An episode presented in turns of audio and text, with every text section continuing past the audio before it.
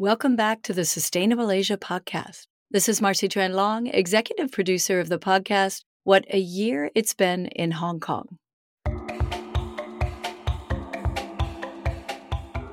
So excuse us while we took a short break as many of us were separated from our families and adjusting to a life of quarantines and COVID lockdown.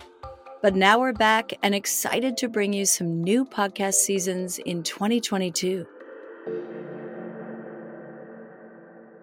On April twenty-second, Earth Day, we'll be dropping the first episode of our three-part audio documentary on the Global Plastic Treaty.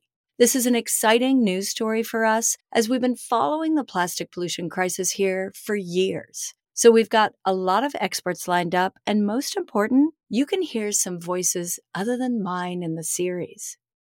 Hi, everyone. This is Jennifer Turner from the China Environment Forum at the Wilson Center. I'm really excited to be partnering with Sustainable Asia on this project. I want to give a shout out of thanks to the Japan Foundation's Center for Global Partnership for supporting this audio documentary and other work that we've been doing on plastics. Hi everyone, my name is Wu Yufei. I'm based in Fujian, China, and I'm thrilled to be your co-host for this season. I have worked on several plastic pollution projects with Sustainable Asia, and this series about the Global Plastic Treaty, well, it makes me more optimistic than ever that we can finally find some solutions. Next, we'll launch a new six-part audio documentary focused on air pollution in Asia. Our partners will be the Heinrich Böll Foundation, who also worked with us on our earlier season, Mapping Asia's Plastic Crisis. Sustainable Asia's Koa Tran and Charmaine Lee will be taking you through that series. Hey guys, you probably recognize my voice from Sustainable Asia's Green Bites podcast. We're looking forward to taking you on another journey through Asia's megacities and their air pollution blues.